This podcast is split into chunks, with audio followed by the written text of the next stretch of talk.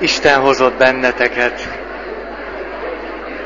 Köszöntök mindenkit.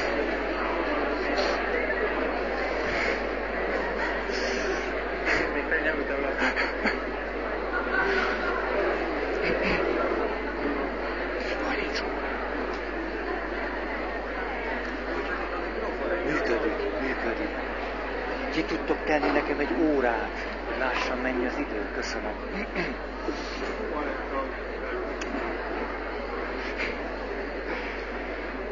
Tehát köszöntök mindenkit.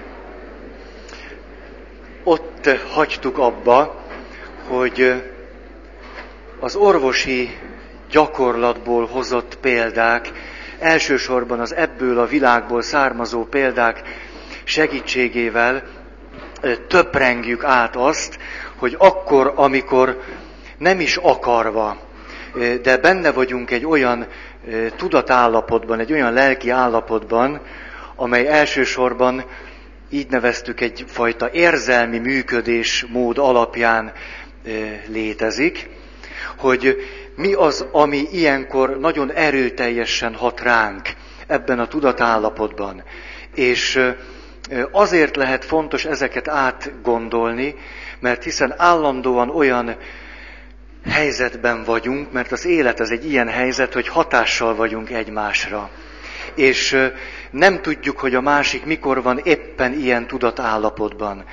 Ha pedig arra gondolok, hogy múltkor, amikor ott többen megálltak, akkor én azt a kijelentést tettem, hogy hát mozogjatok. És aztán, ahogy este lefeküdtem, eszembe jutott ez a szavam, hogy ez milyen hihetetlenül félreérthető. Természetesen nem azt akartam nekik, vagy nektek mondani, akik ott jöttetek be, hogy mozogjatok már, hanem azt, hogy nyugodtan mozogjatok itt, engem ez nem zavar. De hogy ha mondjuk valaki éppen olyan tudatállapotba jött be, hogy mondjuk arra volt érzékeny, hogy ezt az általában használt értelmében hallja meg, hogy én innen azt mondom neki ránézve, hogy mozogjál, ez nem egy túl jó üzenet, úgyhogy most mondom, hogy ezt egyáltalán nem így szántam, viszont azzal kapcsolatban jutott eszembe, hogy hát úgy hatunk egymásra, ahogy az soha nem is képes minden esetben tudatosulni természetesen. Tehát közben pedig az a 6 szempont, aminek az egyik szempontja a tudatosság volt, amit a vallás ad keretként, az nagyon fontos, és ezért beszélünk erről, hogy lássuk meg azt, hogy egy ilyen teljesen hétköznapi szituációban, hogy betegek vagyunk, milyen elemek hogyan hathatnak ránk, és ebbe kezdünk most bele, az alatt a címszó alatt, hogy stratégiák. Vagyis, hogy melyek azok a már kiforrott, igazolt stratégiák, amelyeket jó esetben alkalmaznak az orvosok és a nővérek, a gyógytornászok és azok, akik az egészségügyben vannak, és kimutatható módon, ami gyógyulásunkat szolgálják, mert hiszen befolyásolható állapotban vagyunk a tekintélyszemélyek által. Az első, ezt így nevezik, hogy igen stratégia, főleg gyerekekkel. De hát az egész gyerekkor egy alternatív tudatállapot, a felnőtt korhoz képest mindenképpen, úgyhogy rá szinte minden jellemző, amit eddig mondtunk. És mondjuk a gyerekorvos, amikor tudja azt, hogy arra az egyszerű kérdésére vagy kérésére, hogy mondjuk azt várja, hogy nyissa ki a fogászaton a száját, és hogy beleegyezik-e abba, hogy ő most elkezdje fúrni a fogát, nyilvánvaló a válasz az lesz, hogy nem. És hogy az igen stratégia az arról szól, hogy egy csomó kérdést tesz föl az orvos a gyereknek, amire mindig az a válasz, hogy igen. Ismeritek azt a hát mókás vagy kevésbé mókás viccet, vagy nem is tudom micsodát, amit szoktak gyerekek játszani egymással, hogy el kell mondani 10-szer egymás után, hogy nyú. Hogy nyú, nyú, nyú, nyú, nyú, nyú, nyú, nyú, nyú, nyú, nyú, nyú, és utána megkérdezik a másikat, hogy mi az Egyesült Államok fővárosa. Na, az igen stratégia pontosan ugyanígy működik, hogy el kell 10-szer mondani azt, hogy nyú, és utána jó esetben nyugodtan kinyitjuk a szánkat, és akkor lehet fúrni. Az orvos tehát egy csomó olyat kérdez, amire igen a válasz, és utána sokadjára teszi föl azt a kérdést, amire ő azt akarja, hogy igen legyen a válasz. Nyilván itt megint fölmerül az a szempont, hogy amiről beszélek, tökéletesen alkalmas arra, hogy manipuláljunk vele embereket. Minél inkább ilyen tudatállapotban vannak. Tehát egy roppant veszélyes dolog ez. De hát a szellem már régen ki van engedve a palacból. Már régen. Még azelőtt, hogy erről bármit ilyen stratégia szinten leírtak volna valakik is. Tehát nem ez a kérdés, hogy most ezt mondjuk-e vagy ne, hanem tudatosítsuk magunkkal és használjuk jóra.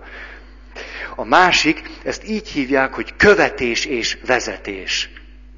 Vagyis, hogy nem lehet addig egy klienssel foglalkozni, ez lehet bármiféle esetben lévő kliens, ameddig ő nem azt éli át, hogy mi mellette vagyunk, hogy követjük őt. Attól az életállapottól, vagy érzéstől, vagy bármilyen helyzettől kezdve, amiben éppen van. Ez a követés és vezetés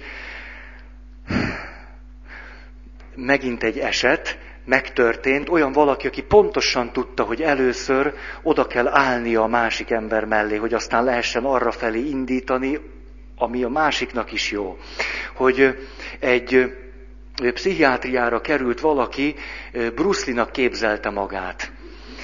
És a gyógyító folyamat beindítására odaérkező ápolókat leverte egymás után, így aztán nehéz helyzetbe került az osztály, és hívták az orvost, aki nem volt éppen Bruce Lee 2, de minden esetre tudott valamit a követéses módszerről, és még az összes ápoló racionális módon azzal lépett föl, hogy nyugodjon meg, kedves beteg, és majd mi magába szúrjuk azt a szurit, vagy mit, hogy ő egyszerűen kellő távolságban megállt tőle, és Mr. Lee-nek nevezte az illetőt, ami ugyebár ott a melléállás és a követés egy zseniális eleme. Az illető roppant elcsodálkozott, hogy valaki fölismerte őt, és már is megtörtént az, ami egy ilyen tudatállapotban ahhoz, hogy valakit jó irányba tudjunk vezetni, a kezdő lépésnek számíthat. És utána zseniális volt az orvos, a következőt tette, miután elbeszélgettek Bruce Lee nagy tetteiről, amiről úgy beszélgettek el, hogy hát mit csinált múltkorjában, akkor azt mondta neki, hogy és ő most szeretné megnézni azt a híres, kipróbált koncentrációs technikát, amit Bruce Lee tud gyakorolni arra, hogy ellazuljon.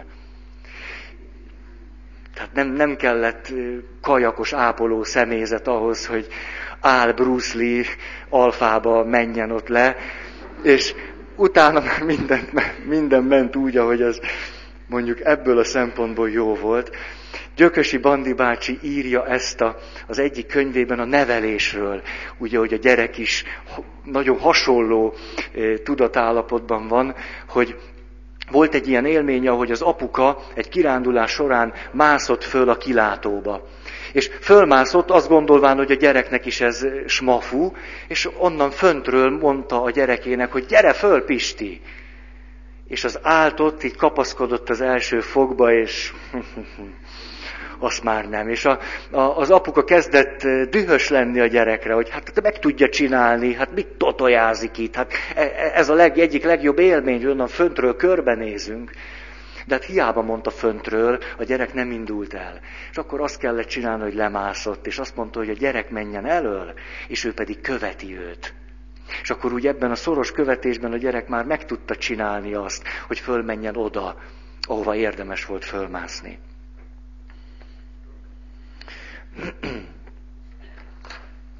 A harmadik szempontról már beszéltem, említettem ezt, ez a kettős kötés. Vagyis, ami ügynököknek is nagy stratégiája szokott lenni, hogy olyan választás elé állítanak, amit velem csináltak múltkor.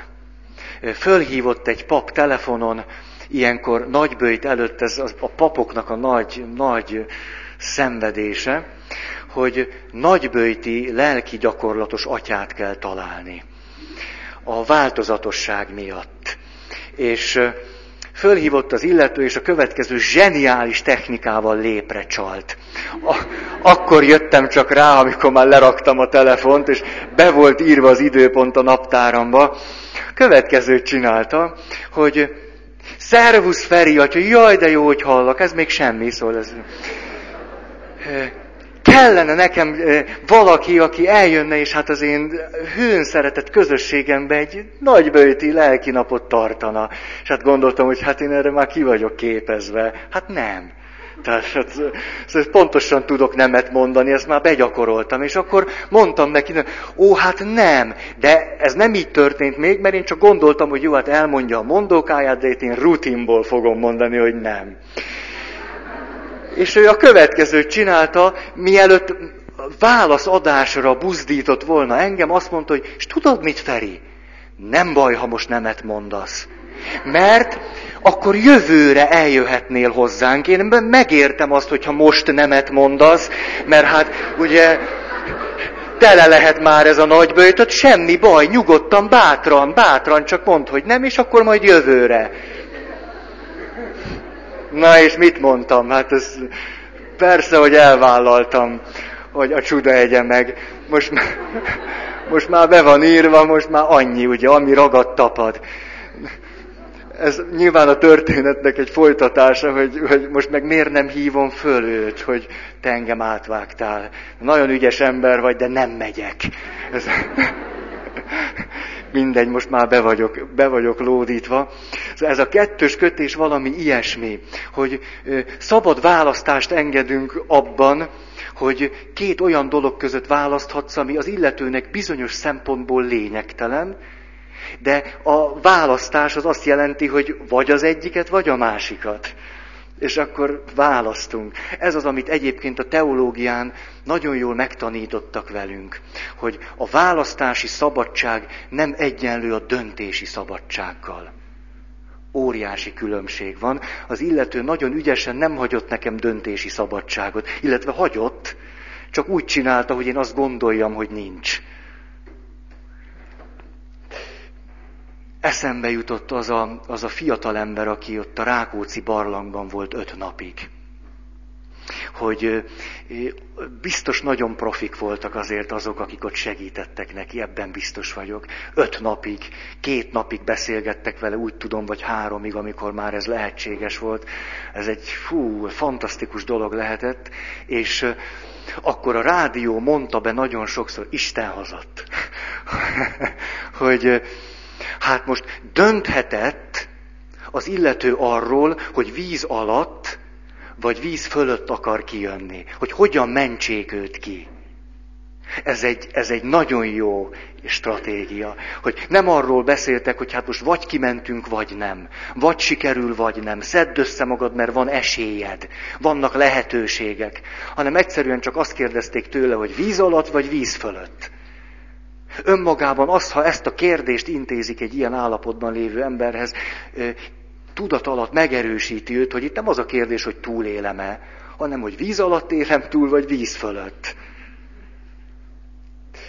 A másik Bruce Willis film, egyik kedvencem, és talán az utolsó cserkész, ugye ez a címe. Abban volt az, hogy ha jól emlékszem, hogy amikor valami a partnerével vagy kivel, amikor olyan helyzetbe kerültek, hogy hát úgy találták ők, hogy most itt be kell húzni a másiknak egy nagyot, akkor emlékeztek, ezt kérdezte, hogy fej vagy gyomor. Ennyi volt, ez volt a döntési szabadság helyett a választási szabadság, fej vagy gyomor. És az illető eldöntötte, hát ő döntött, hát ő mondta, hogy gyomor, általában gyomrot választották. A következő az átkeretezés.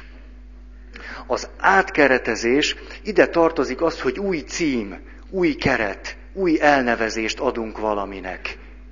Tehát mondjuk nem terhes valaki, hanem áldott állapotban van. ez a tipikus átkeretezés, átcímkézek valamit. Vagy ahogy beszélgettünk a családterápiás modellekről. Emlékeztek, hogy ott azt mondták ezek a terapeuták, hogy eleve fogalmazzuk át a helyzetet. Itt nem beteg gyerekről van szó, hanem a kisfiúról, aki bepisil. Attól való félelmében, hogy teljesen átcímkézni, átkeretezni. Mert ez már változást hozhat létre. Ezt nyilván önmagunkkal kapcsolatosan megtehetjük 1000 helyzetben. Hogy tudatosítjuk magunkkal azt, hogy bizonyos dolgainkat milyen címkével láttuk el. És ez a címke stigmatizál minket, és szedjük le, és tegyünk oda más címkét. Most volt a 8 boldogság. Elnézést kérek azoktól, már ja, milyen értelmetlen mondat ez. Tehát a vasárnapi szentmisén a 8 boldogság szakaszt olvastuk föl, és múlt héten, ha jól emlékszem, elnézést azoktól kérek, akik ott voltak ezen a misén, nem fogom nagyon hosszan mondani, csak annyira ide passzol. Jézus által történt átcímkézésnek, átkeretezésnek a tipikus példája. Főleg, hogyha nem lélektani, hanem mondjuk teológiai szempontból nézzük Jézusnak a kijelentését. Azért, mert amikor 2000 évvel ezelőtt a Krisztus korabeli ember átélte azokat az életállapotokat, amelyek a 8 boldogságban szerepelnek, éhezés, szomjazás, fázni, sírni, kiszolgáltatottnak lenni, kitaszítottnak lenni, hiányokkal küszködni, üldözöttnek lenni, és a többi, ez abban a gondolatvilágban azt jelentette, hogy ez Isten ítélete az emberről, mert csak az kerülhet ilyen helyzetben, aki rászolgált. Vagyis az Isten megvonta az irgalmát és az áldását azoktól, akik ilyen életállapotban vannak. Ez egyértelmű és logikus következtetés volt abban a 2000 évvel ezelőtti zsidó közgondolkozásban. És amikor Jézus a hegyi beszédben elmondja a 8 boldogságot, akkor tulajdonképpen új címkét ragaszt. Új keretet teremt ugyanezeknek az életállapotoknak. Pusztán csak azzal, hogy azt mondja, hogy boldogok a szegények. Boldogok, akik szomjaznak. Boldogok, akiket üldöznek. És itt ezt tudjuk pontosan, hogy ha teológusként közelítünk a szöveghez, a boldog mondás nem boldog életállapotot vagy lelki állapotot jelent. Semmi köze nincs hozzá. Semmi köze, hanem tipikusan ítélet, címke, cím. Azért, mert a magyar nyelvben is nagyon jó utalásokat találunk erre, hogy a boldogság nem föltétlen azt jelentette, hogy boldognak érzem magam, vagy boldogtalannak, hanem például az elhunytakat nevezzük megboldogultnak. Nem abban az értelemben, hogy na ők már szegények, boldogok végre, mert annyit szenvedtek, de hát most legalább boldogok. Ez totálisan idegen a keresztény gondolkozástól. Nem, abból a szempontból nevezzük őket boldogoknak, hogy végérvényessé vált az Istennel való kapcsolatuk, az, hogy ők Isten által áldottak. Ebből a szempontból megboldogultak. Áldottak, szerencsések. Az Isten kimondta már rájuk a végső ítéletet. Megszületett a címke, üdvözültek. Ebből a szempontból boldogok. És ugyanígy, ahogy fejünkre csapunk, és azt mondjuk, hogy ó, én boldogtalan. Nem azt akarom ezzel mondani, hogy most nem vagyok boldog, hanem, hogy de szerencsétlen vagyok, de nyomorult vagyok. Tehát, ha most szigorúan teológusként nézzük a 8 boldogságot, semmi köze a boldog életállapothoz, hanem ahhoz van köze, hogy Jézus átcímkézi ezeket az élethelyzeteket. És azt mondja, hogy mostantól kezdve, bármilyen helyzetben is vagy, ezt ne tekintsd átoknak, vagy olyan helyzetnek, ami téged elszakít az Istentől. És ezért mondja, ez a címke, boldog vagy, vagy boldogok vagytok.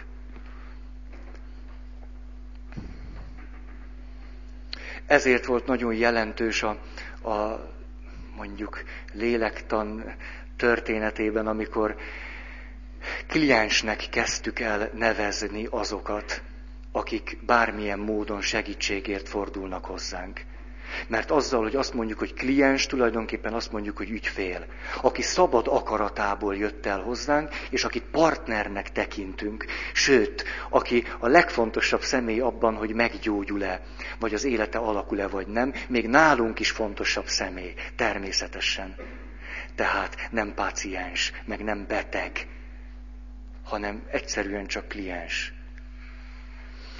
A 8 boldogsághoz annyit csak egy élmény, hogy éppen diákmise is volt ezen a vasárnap, és pici gyerekek, 6-7-8-9 éves gyerekeknek miséztem, és próbáltam nekik ezt elmondani. És akkor azt találtam ott mondani a misén, hogy először képzeljétek el magatokat ilyen nehéz helyzetbe. Ez sikerült nekik nagyon hamar. Rögtön több hely lett a padokba, mert így ücsörögtek kis picik, és akkor kérdeztem tőlük, hogy na most figyeljetek. El tudjátok-e képzelni, hogy az égből a mennyei atya a következőt mondja? Hát ti hülyék, ti bénák, szerencsétlenek, marhák. Óriási röhögés lett, gyerekek ott majd hanyat estek a padokba, és akkor már lehetett nekik mondani azt, hogy na látjátok, a 8 boldogság az tulajdonképpen erről szól, hogy a mennyei atya nem röhög ki titeket, amikor nehéz helyzetben vagytok. Nem mondja azt, hogy hát te szerencsétlen, te nyomorult, te béna. Ezt legföljebb mi mondjuk magunknak. Ő biztos, hogy nem. Csak mi azt gondoljuk, hogy az a hang, amit hallunk, az onnan jön. Pedig dehogy is, sokkal közelebbről jön. A következő, amiről sok szó volt, de itt az orvosi gyakorlatban klinikailag igazolt, hogy a képzelő erő aktiválása roppant fontos. Csak egy történetet ehhez, hogy megint lehessen mihez kötni. Tollas Tibor költő írta azt le, aki Vácon volt hosszú éveken keresztül börtönben, úgy emlékszem, éveken keresztül magánzárkában. És ő írta azt le, hogy sok értelmiségit zártak be, és a következőt csinálták. Azt tették, hogy műfordító versenyt hirdettek egymásnak. Már az több hétbe került, hogy egyáltalán informálják egymást arról, hogy most műfordító verseny fog elkezdődni.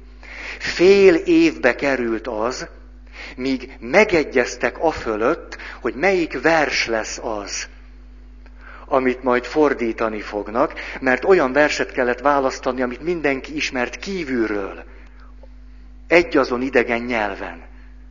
Fél év volt, míg kiválasztottak egy angol nyelvű verset, és több mint fél év volt, míg mindenki lefordította ezt a verset, és a fordításokat megint átadták egymásnak. Ezért, de csak úgy lehetett átadni a fordításokat, és majd eredményt hirdetni, hogy mindenki megtanulta a másik fordítását, és így adták tovább. Mire lezajlódott a verseny, ahány műfordító volt a börtönben, annyiféle verziót tanult meg mindenki kívülről, az eredetin kívül. Egyébként pedig azt csinálta, hogy a cipő talpát kente be szappannal. És amikor volt megszületett egy mondat, azt fölírta a cipő talpára, a szappan, belekarcolta.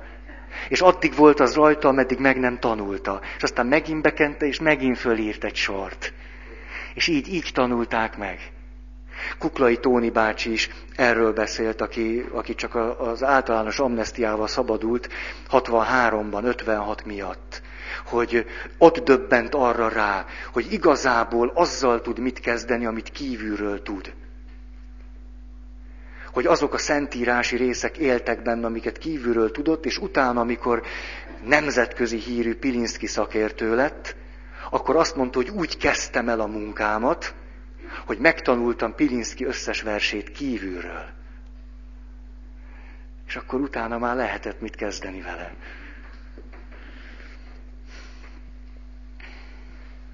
A 6. pont az anekdóták, szimbólumok, metaforák, hasonlatok.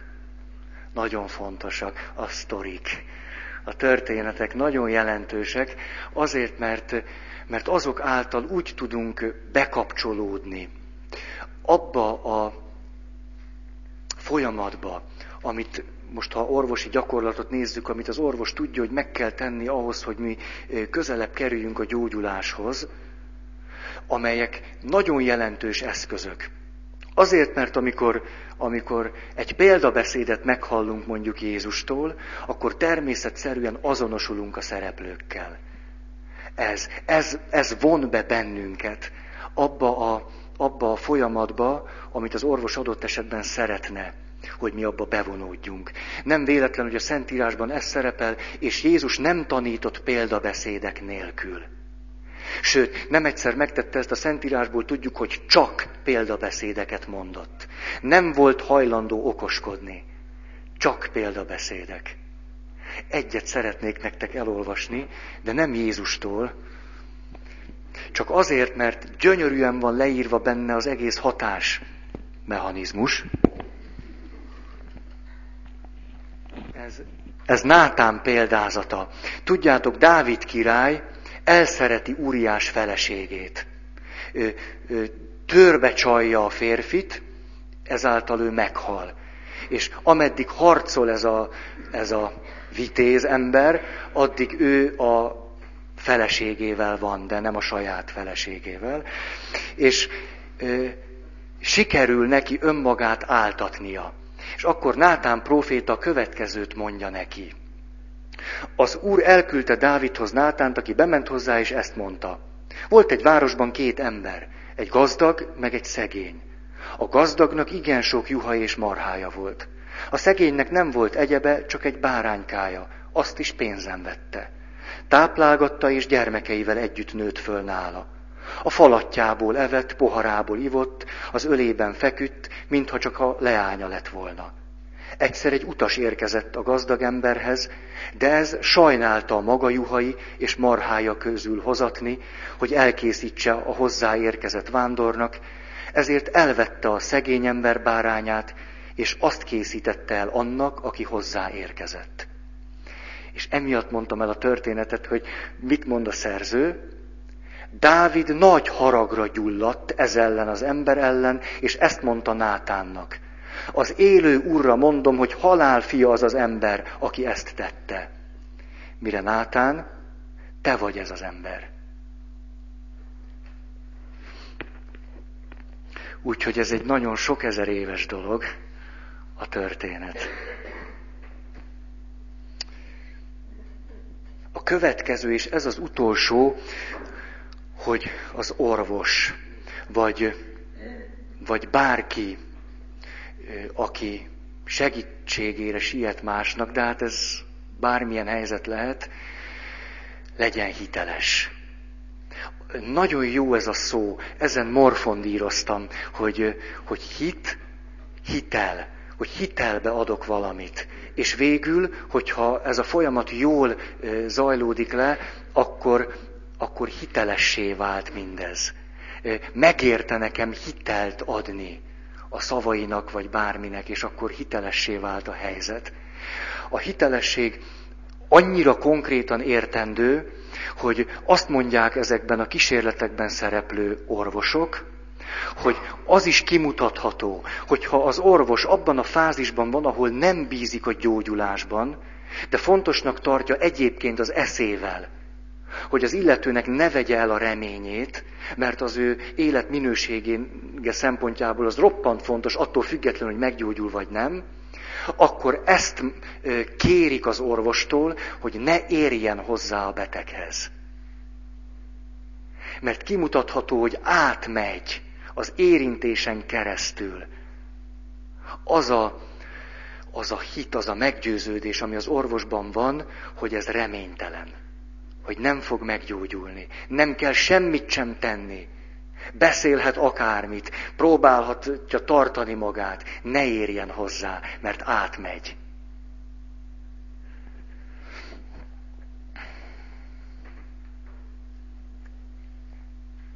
Emlékszem, hogy amikor édesanyám abban a fázisban volt, hogy el kellett kezdeni neki a morfiumot adni. Rákban halt meg, és mi végig szerződést kötöttünk egymással, és ebben voltunk, hogy őszintének lenni. Hogy megmondani, hogy éppen hol tart és mi van. És utána bírni azt a helyzetet. Ő ezt nagyon kérte, de ez nyilván egy fokozott terhet jelentett nekem, hogy én ezeket merjem mondani. És amikor az orvos mondta nekem, hogy na most jött el az a pillanat, hogy el kell kezdeni a morfiumot adni. Nincs tovább, tehát itt már olyan súlyos a fájdalom. Akkor tudtam, hogy most édesanyámnak ezt meg kell mondani, hogy az az új gyógyszer, az a morfium. Hogy ez azt jelenti, nyilván tudta mindenki, hogy ez mit jelent, hogy itt már az utolsó néhány hét van, legfőjebb hónap, vagy hónapok. És most is át tudom élni azt a vívódást, hogy legalább egy napot tudnék nyerni, hogy nem lehetne később, csak egyetlen nappal. Az annyira jó lenne. És nem lehet, illetve lehet, de nem érdemes. Mert éppen ebben a kiszolgáltatott helyzetben alternatív tudatállapot maximálisan. Mindennél fontosabb az, hogy a bizalom megmaradjon. És nagyon tévednek azok, akik azt gondolják, hogy kíméletből hazudunk itt-ott egy kicsit.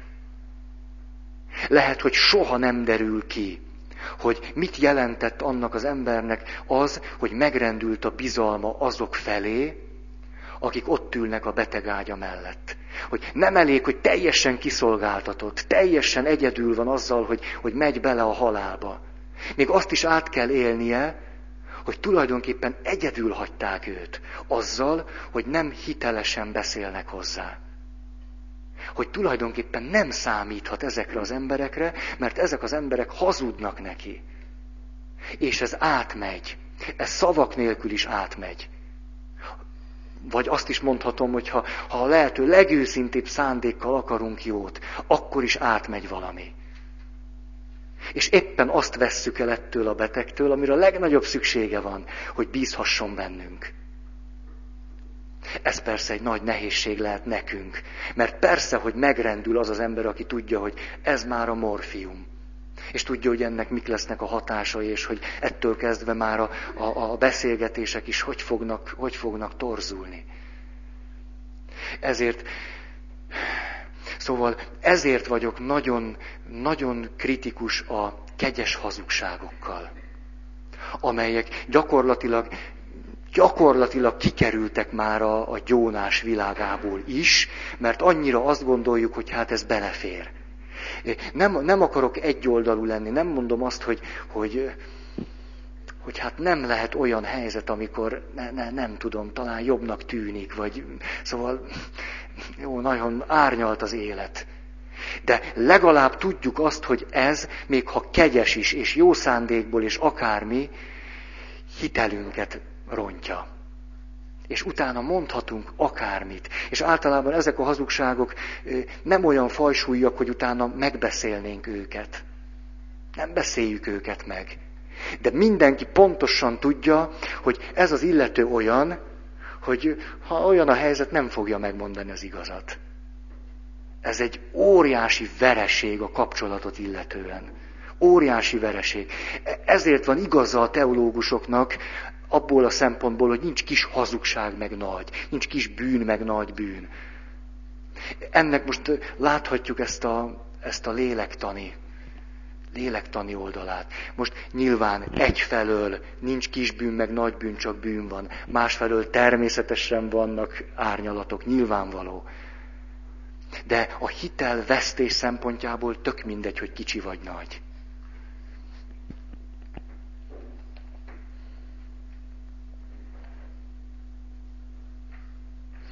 Emlékszem egyszer a papnevelő intézetben dühöngött egy pap, és azt mondta, hogy én ezt nem értem.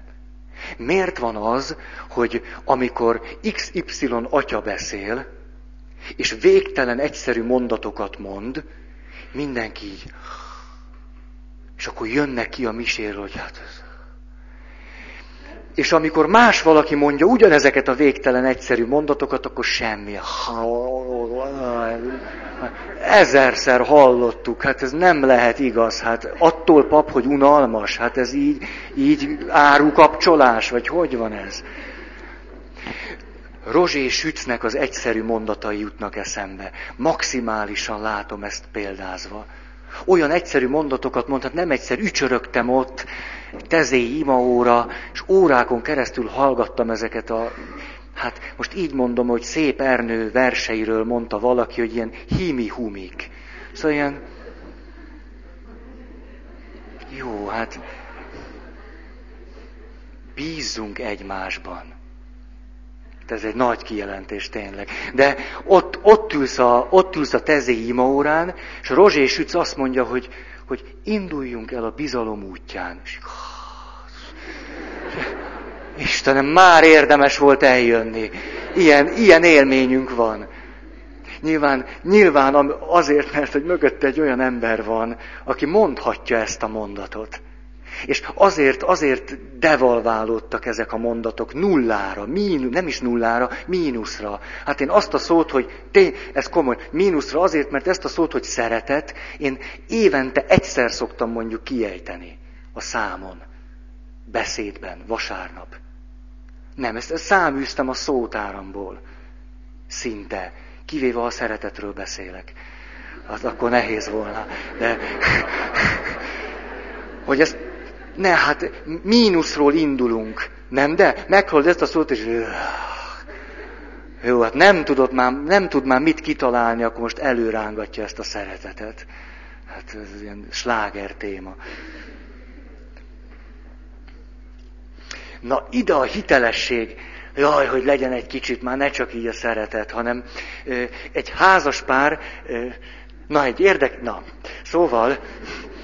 Az történt, hogy egy házas közösségben elkezdek mászkálni, rájöttem, hogy itt van nekem döntési szabadságom, hogy miért álltam én idáig ott? Eddig álltam, meg ültem. Micsoda? Szóval, hogy valaki, egy házas pár, akikkel ilyen folyamatos kapcsolatban vagyunk, megbeszéltük velük, odáig jutott el nem tudom én, a találkozásaink sora, hogy szükség volna arra, hogy beszélgessenek azokról a titkokról, amit eddig nem mertek egymásnak megosztani. És belementek, hogy rendben van. Hogy ők is érzik, hogy itt mind a ketten eltemettek jó pár dolgot, és hogy ezek folyamatosan lehetetlenítik el az őszinte kommunikációt. És akkor mindegy, megvolt ennek a sora, végül is kitalálták, hogy mikor, elmentek egy teázóba. És ott mind a ketten egy-egy előre elhatározott dolgot elmondtak egymásnak. Jött a megbeszélés fázisa, már nem ők egymással, hanem mikor megbeszéltük, hogy mi történt. A következőt mondja az asszony. Hát, most se tértem magamhoz, úgy tudnám leírni ezt az élményt, mint hogyha valaki lehányt volna. Na, ez egy hiteles közlés. Tehát ennek van értelme. Tehát drágám, úgy hatottál rám, mint ahogy még életemben soha senki, mint akit úgy jó bő sugárral. És hát de ha ezt élte át, hát akkor nem az, hogy kényelmetlenül feszengtem, kedvesem. Hát nem, ezt... Mire a férfi azt mondja, én egy kicsit hasonlót éltem át, az volt az élményem, minthogyha a mosógéppel vágtál volna fejbe. De ezt olyan jól elmondták egymásnak, hogy hát ez volt az élmény. Hát kész, ha ezt élték át. Hihetetlen sokat jelenthet az, amikor nem csomagoljuk be ezeket a dolgokat, hanem hogy most úgy utállak, hogy a nyakadat tudnám szorongatni, míg levegőt kapsz.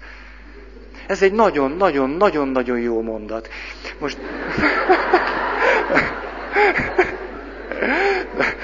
De olyan, szóval rengeteg félelmünk lehet. Nekem például nagy félelmet okozott múlt héten bemenni a papnevelő intézetbe. Na nem azért, hogy ott fognak, hogy van még egy évem, az, bár éppenséggel volna, de hogyha úgy ki kéne tölteni a törvényt, de hanem azért, mert eltelt a szünet. És én a szünetben, hogy az első héten még az volt bennem, hogy hú, ez egy papnövönt, ez egy jó hely, hú, de szeretek oda járni, papnövendékek, meg minden. És akkor eltelt egy hét, hát jó dolog ez a papnevelő intézet. Még egy hét, hát van papnevelő intézet is. Negyedik héten, hogy és eltelt az ötödik hét, és kellett hozzájuk mennem, és az volt bennem, hogy hát, ha lehetne, a fene se menne. De hát ugye elvállaltam, akkor muszáj. És azt a feladatot adtam nekik, hogy mondják el, hogy milyen lélekkel jöttek vissza a szünetről. Mert nyilván ez nagyon befolyásolja azt, hogy tudnak most elkezdeni dolgozni. És elmondták, és akkor utána az egyik visszakérdezett, és azt mondja, hogy mondd atya, te milyen lélekkel jöttél vissza ide? Na, nesze neked megszentelt falak, ott ülök, és tudod, így egy pillanat alatt végigfutott rajtam az, amiről beszéltem nektek, hogy kegyes hazugság, most jöjj, árazd el lelkemet, értelmemet, valami szalonképesed, de izibe, jó tanács lelke, valamit, és hát ugye, mégiscsak valami a tudatosságnak halvány fénye is megjelent, hogy na most ez pont az a helyzet, tehát pont az, ami mondom nekik, de hát feszengek közben, hát hogy volna ez már egy jó helyzet? Hát tudjátok, minél jobban kopott az élmény, hogy jó köztetek lenni, annál kevésbé volt kedvem eljönni hozzátok. És erre roppant fölszabadulás, és egymás után kezdték mondani, hogy atya, neked nem tűnt föl, hogy mi nem hívtunk föl, hogy most már eljött az a hét, amikor jöhetsz.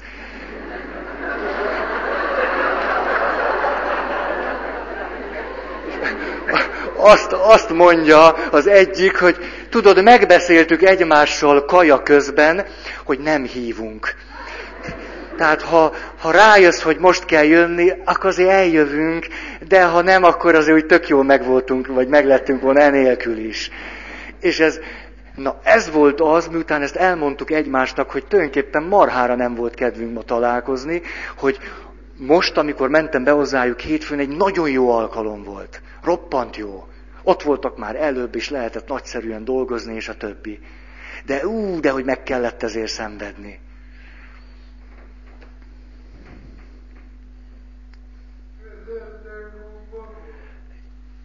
Nem. Központi papnevelő intézet. A másik élményem, lehet, hogy itt is ül az a valaki, akinek ezt mondtam, de úgy tűnt, hogy jó néven veszi. Most nézem hátra, nem is tudom. Na mindegy, úgyse névvel mondom, hogy megint csak egy csoportban voltunk. Jaj, Nóri itt van? Nem a Nóriról van szó, csak... Nagy baj volt múltkor, hogy nem? Jó, akkor mondom ezt is. Szóval, hogy egy csoportban voltunk, és valaki olyan nehezen vonódott be, olyan ellenállás, meg minden. Szóval tudjátok, pont az a helyzet, amiről itt az orvosi esetekben beszélünk, hogy ahhoz, hogy úgy nagyon menjen, ahhoz mellé kéne állni. És...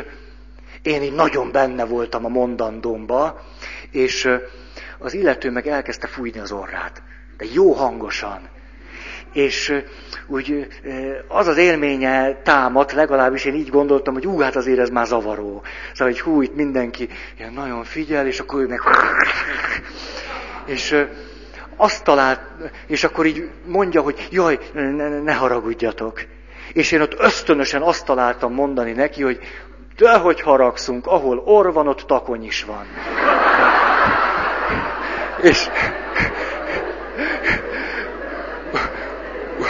úgy tűnt nekem, hogy A csoport folyamat egyik lényeges pillanata volt ez, de ténylegesen, mert a következő pillanatban az történt, hogy az illető elővette a jegyzetfüzetét, és fölírta ezt a mondatot.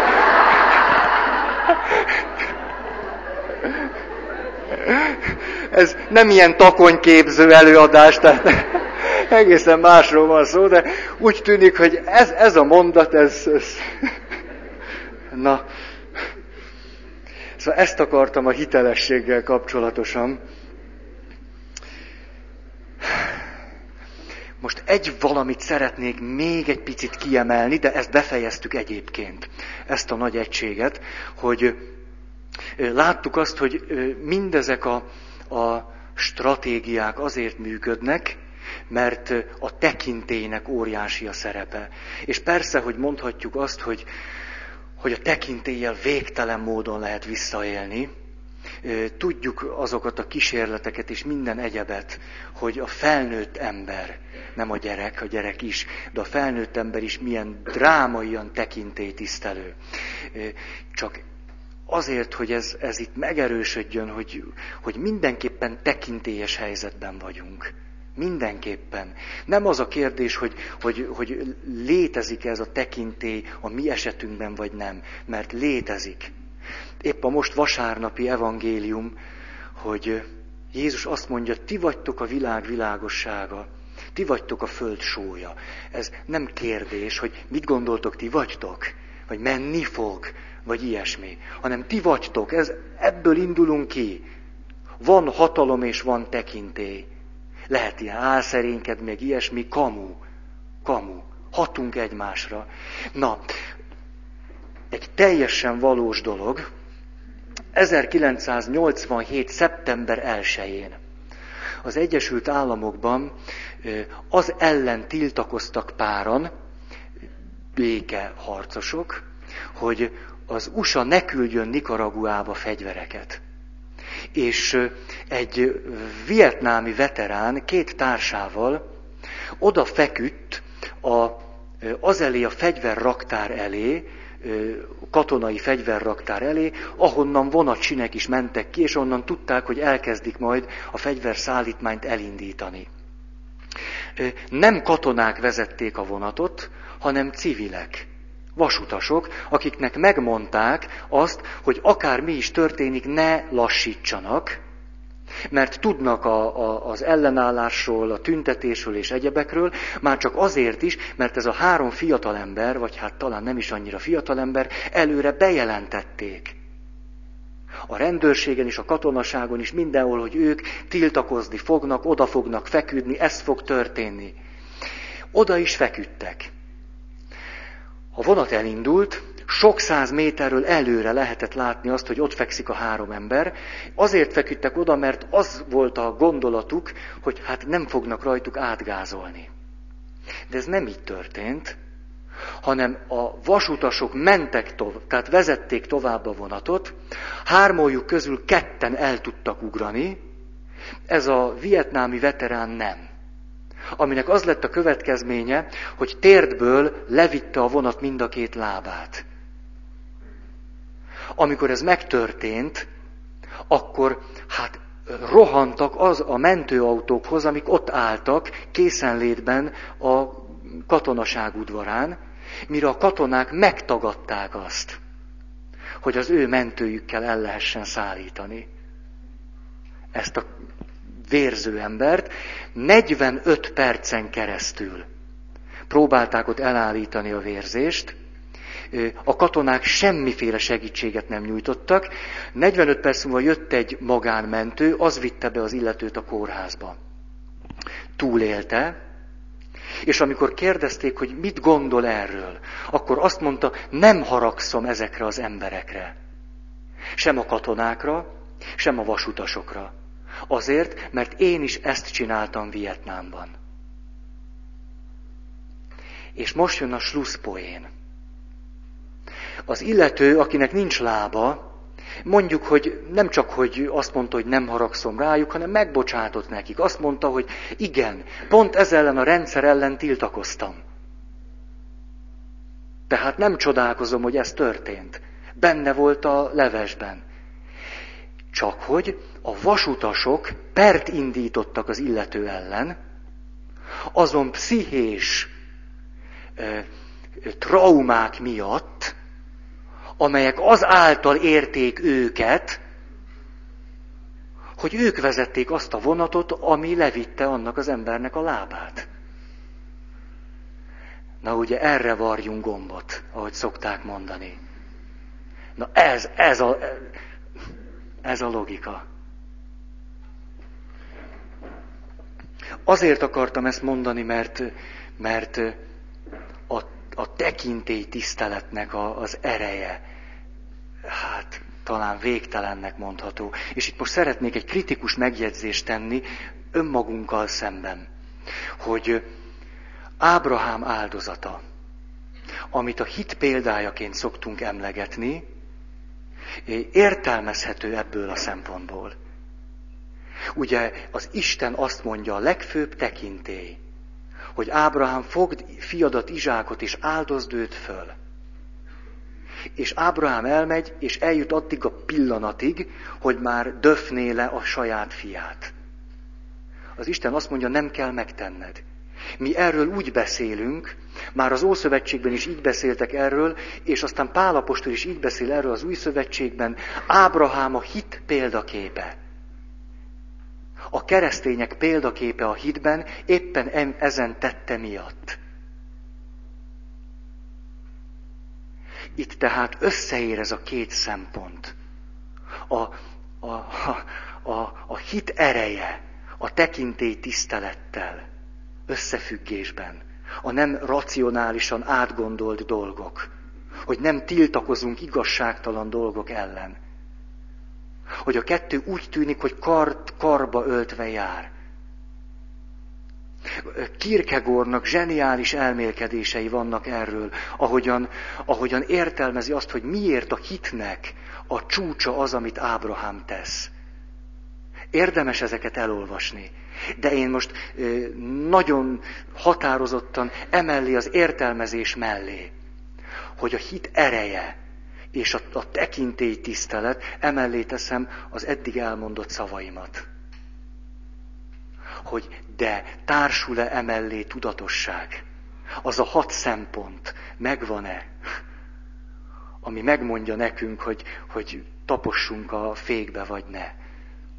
Első szempont az erkölcs volt, az élet tisztelete és a többi.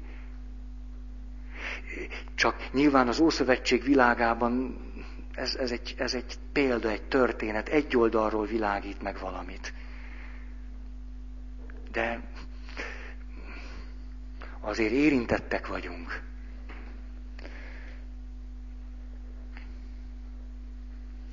Egy utolsó, ami viszont már inkább humoros.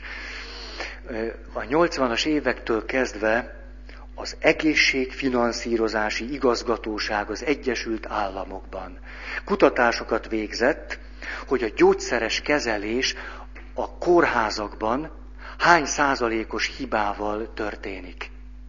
Kétszer ismét a 80-as évek elején és a 90-es évek elején nézték ezt meg, és kiderítették azt, hogy 10-12% a hiba aránya a gyógyszeres kezeléseknek a kórházakban.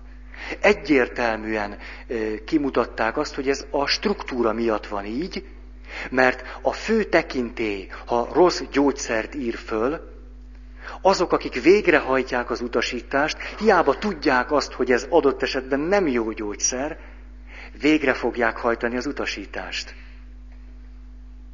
Lehet, hogy vagy azért, mert tudják, de azt mondják, hogy hát ő a főnök, ővé a felelősség, vagy egyáltalán azért, mert ő mondta, vagy pedig az működik, ami hát erre a működésmódra egyébként is jellemző, hogy nem tudatosul. Egyszerűen csináljuk, ösztönösen és automatikusan. Föl volt írva és kész. Aztán elkezdték azt kutatni, hogy a kórházban lejátszódó szívinfarktusoknak hány százaléka vezethető vissza orvosi hibákra. Ugyanilyen arányra jutottak el, 10%-ot mondanak. Tehát 10-ből 1 azért, na, mert az orvos. És most jön a humoros része. Egy bentfekvő betegnek begyulladt a füle. És emiatt az orvos fülcseppet, gyulladáscsökkentő cseppet írt föl neki, amit természetesen nem ő adott oda neki, és nem ő cseppentett be, hanem megbízta a nővért, nyilván fölírta, hogy ezt kell csinálni, csak hogy rövidített a lapon, és nem írta ki, hogy jobb fül, hanem csak azt írta, hogy R, fül. Ha ezt összeolvasta a nővér, az jön ki belőle, hogy fenék. Végbél. És ahogy ez most már elgondolható, a nővér összeolvasta, nem jobb fület olvasott, hanem azt, hogy végbél, és a fülgyulladásra írt csöppet végbélbe csöppentette be.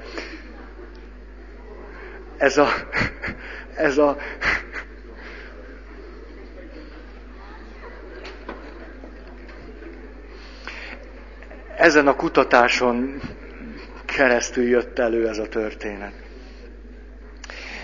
Na most belekezdek egy újba. Van még 4 órám. Hogy most nagyon arra az oldalra tettük a hangsúlyt, hogy mi van akkor, amikor kiszolgáltatott helyzetben vagyunk. Tehát amikor mi vagyunk ilyen tudatállapotban, és ránk hatnak, vagy amikor másik van, és mi hathatunk másokra.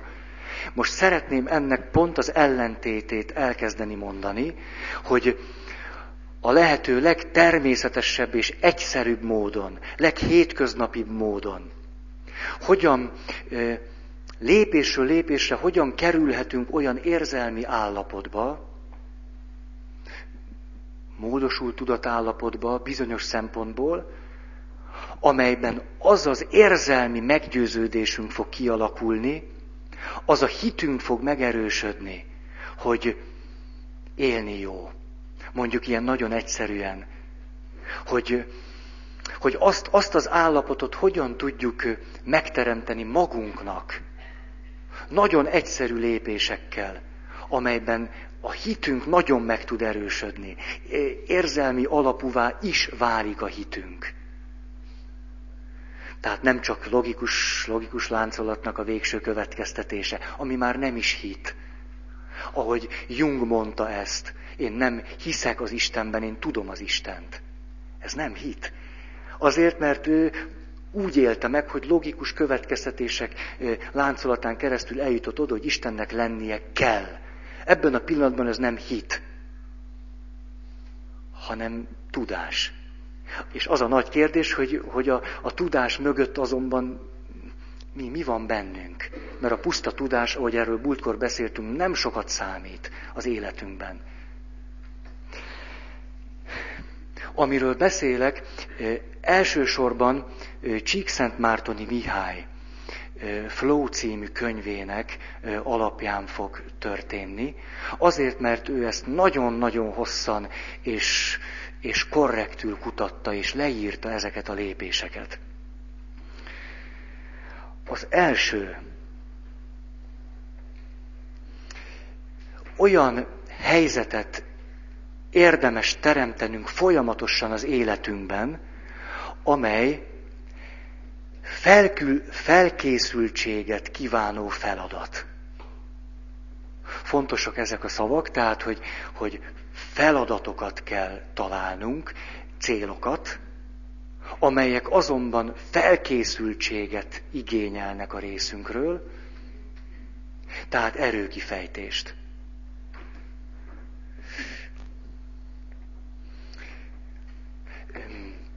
A példákat elsősorban a hivatás szempontjából szeretném majd mondani, papi vagy házastársi hivatás, illetve újból és újból utalni akarok a szerelemre. Meg is mondom, hogy miért. Azért, mert a szerelmet leírtuk, mint módosult tudatállapotot, amelyben iszonyatos erős meggyőződésünk lesz, hogy az Isten rendelte nekem ezt a hölgyet vagy urat, és hogy én vagyok a világ legboldogabb embere.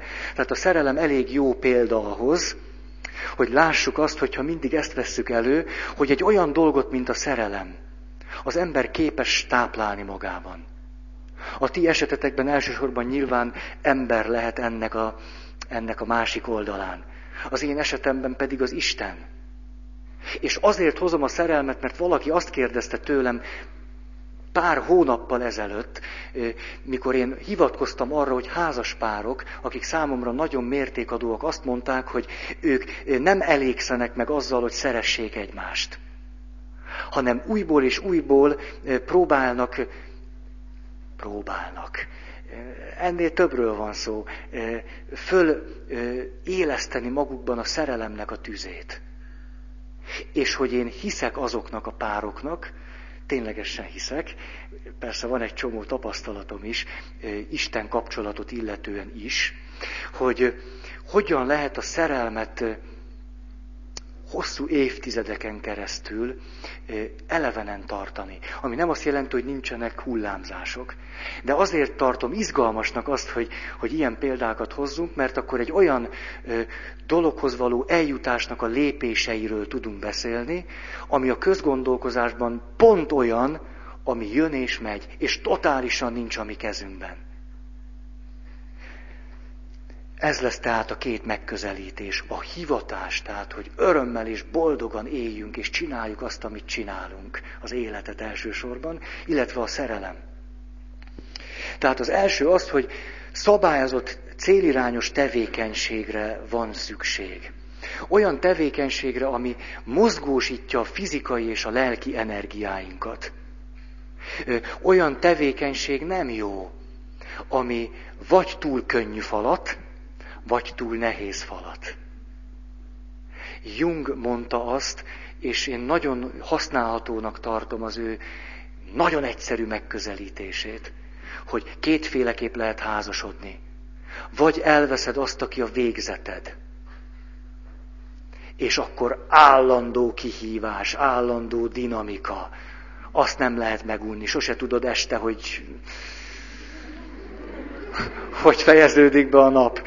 És a másik véglet, amikor valaki biztonságot választ, nem a végzetét veszi el, lemond róla. És neki inkább olyan valaki kell, akivel lehet nagyon békében, nagyon nyugodtan, biztonságban élni. És hogy az ember előtt, főleg ha tudatosítja ezt a lehetőséget, akkor választhat jól, ami neki tényleg kell.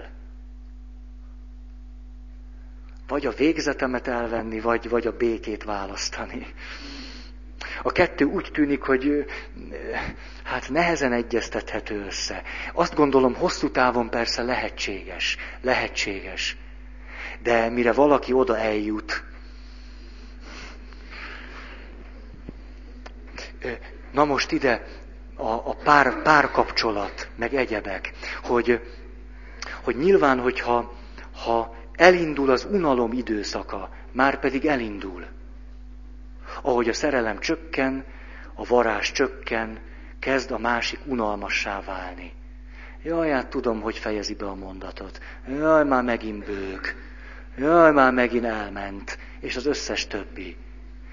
És... az unalom megöli a kapcsolatot, és akkor van szükség arra, hogy hogyan lehet magamat, vagy a helyzetet, vagy a másik hogyan tudja magát érdekessé tenni. Sokat vívódtam azon, hogy esetleg jól emlékszem, élő magyar klasszikusunkat, a Pál utcai fiúk zenekarnak az Esküvő című számát a jegyes oktatás kiiktathatatlan részévé teszem. Ugye a Pál utcai fiúk, ugye, mert gondolkozni nem a Kispál és a Borz, nem a Pál utcai fiú. Üllői úti fák. Jaj, mekkora tévedés. Köszönöm, ujjajjajjajjaj. Tehát ez, hát persze, hát hogy ronthattam el. Szóval az üllői útifák emlékeztek a szövegére. Remélem, az esküvő szövegére. Nem. Most azt akarjátok, hogy mondjam, ugye? Azt tudtam annyira. Jaj. De, hogy amikor...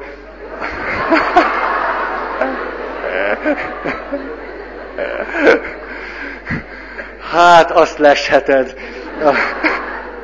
Minden esetre legalább mondom, hogy ugye valami ilyen a szöveg, hogy esküvő utánról van szó, hogy a refrén valami olyasmi, hogy sosem volt még ennyire durva, fáradtan szállsz a megszokott testre, megint ugyanaz a bugyi. Tehát valami ilyesmi. És ez roppant jól kifejezi azt a helyzetet, amely a szerelem múltával köszönt a házaspárokra, és úgy tűnik, hogy a bugyi színe lényeges eleme lehet a szerelem tüzének fölszításában, elsősorban a férfit illetően. Hát igen. Szóval a bölcs asszony az változatosságot teremt ura számára. Tudjátok, csináltak ilyen kísérleteket. Állatokkal. De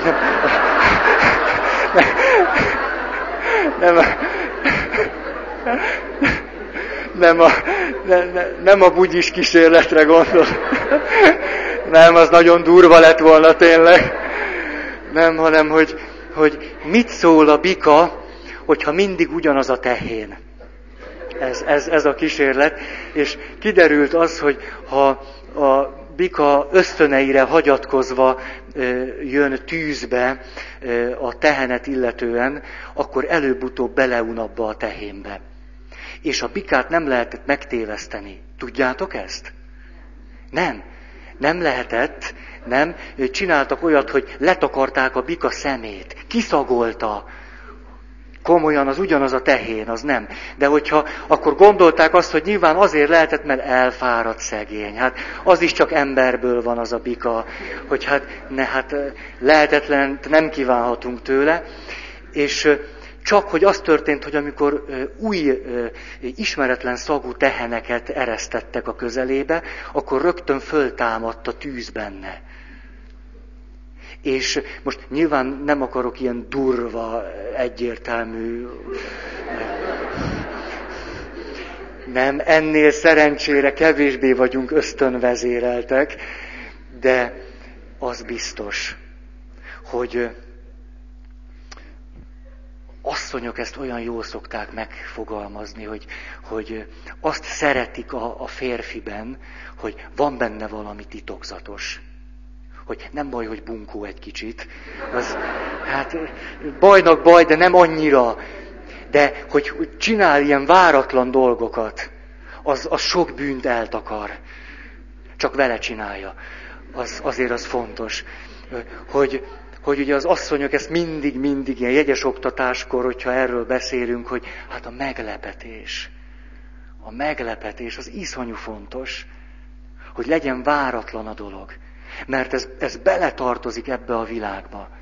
A férfiak meg annyira leszokták ezt értékelni. Ugyan minek? Jó szónak tartom ezt, hogy kihívás. Ha egy párkapcsolat megszűnik kihívásnak lenni, ott baj van. Kivéve akkor, hogyha az illető szeret nagyokat aludni.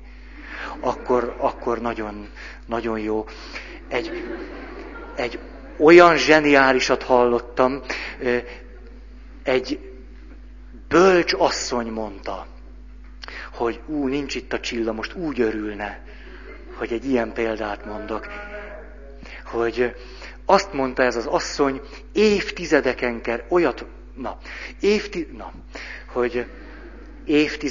úgy élt, évtizedeken át úgy élt a férjével, hogy jaj, csak ne legyen konfliktus. Jaj, csak ne. És ezt mondta, hogy azért, mert azt gondoltam, hogy életemben nagyon fontos a nyugalom. Hogy csak legyen nyugalom.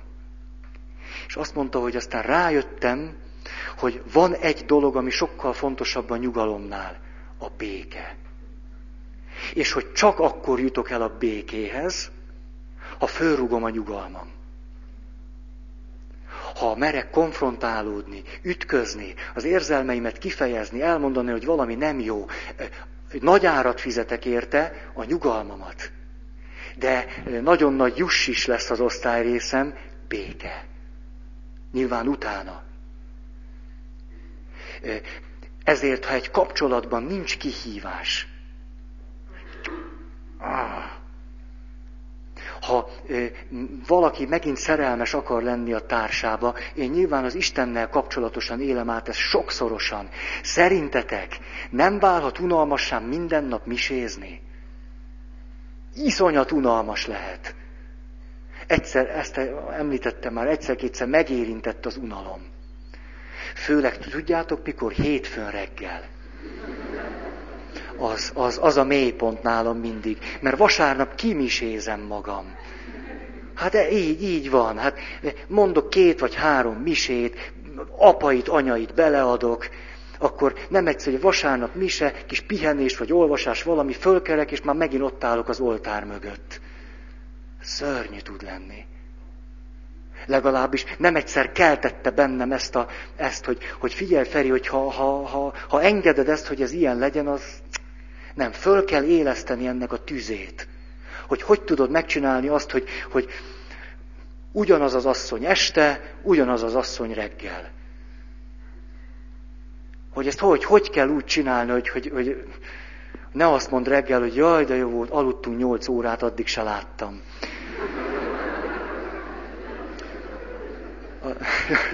Miket találok mondani? Ugye könnyen beszélek, nem? Mert kibicnek semmi se drága. De, vagy egy vasárnapi beszédre készülve. Rájöttem arra például, mikor elkezdtem ezt a műfajt, készültem egy vasárnap esti beszédre, vagy mindegy vasárnapi beszédre 4-5 órát. Annyi kellett ahhoz a 10 perchez. 4-5 óra. És aztán eltelt pár év, és rájöttem, hogy ha 4-5 óra van, akkor már egy kicsit unom. Szóval ott elkezdek lötyögni. Hát ez megy gyorsabban, és most miért? És ezzel arányosan, ahogy kezdtem unni, hogy most 4 órát szántam arra, hogy vasárnapi beszéd, ezzel arányosan kezdett az élvezet is csökkenni. És most eljutottam oda, hogy tilos már 4 órát készülnöm egy vasárnapra. Nem, mert akkor 2 óra az már... Meg kell találnom azt a minimális időt magamnak, ami elég koncentráltá és jó értelemben feszülté tesz. Hogy azt a 2 órát úgy töltsem el, hogy minden perc fontos. Hogy mondjuk 3 perccel a mise előtt teszem a pontot a jegyzet végére. És akkor úgy megyek le, itt teljesen be vagyok zsongva, és akkor úgy kezdődik a mise. Én nem is szoktam lemenni előtte sekrestyébe, utálok mise előtt ott trécselni. Nem is tudom, hogy papok azt hogy csinálják. Nem, én szeretek betoppanni és elkezdeni. Hű. Itt szeretném majd akkor folytatni, hogy betoppanok majd.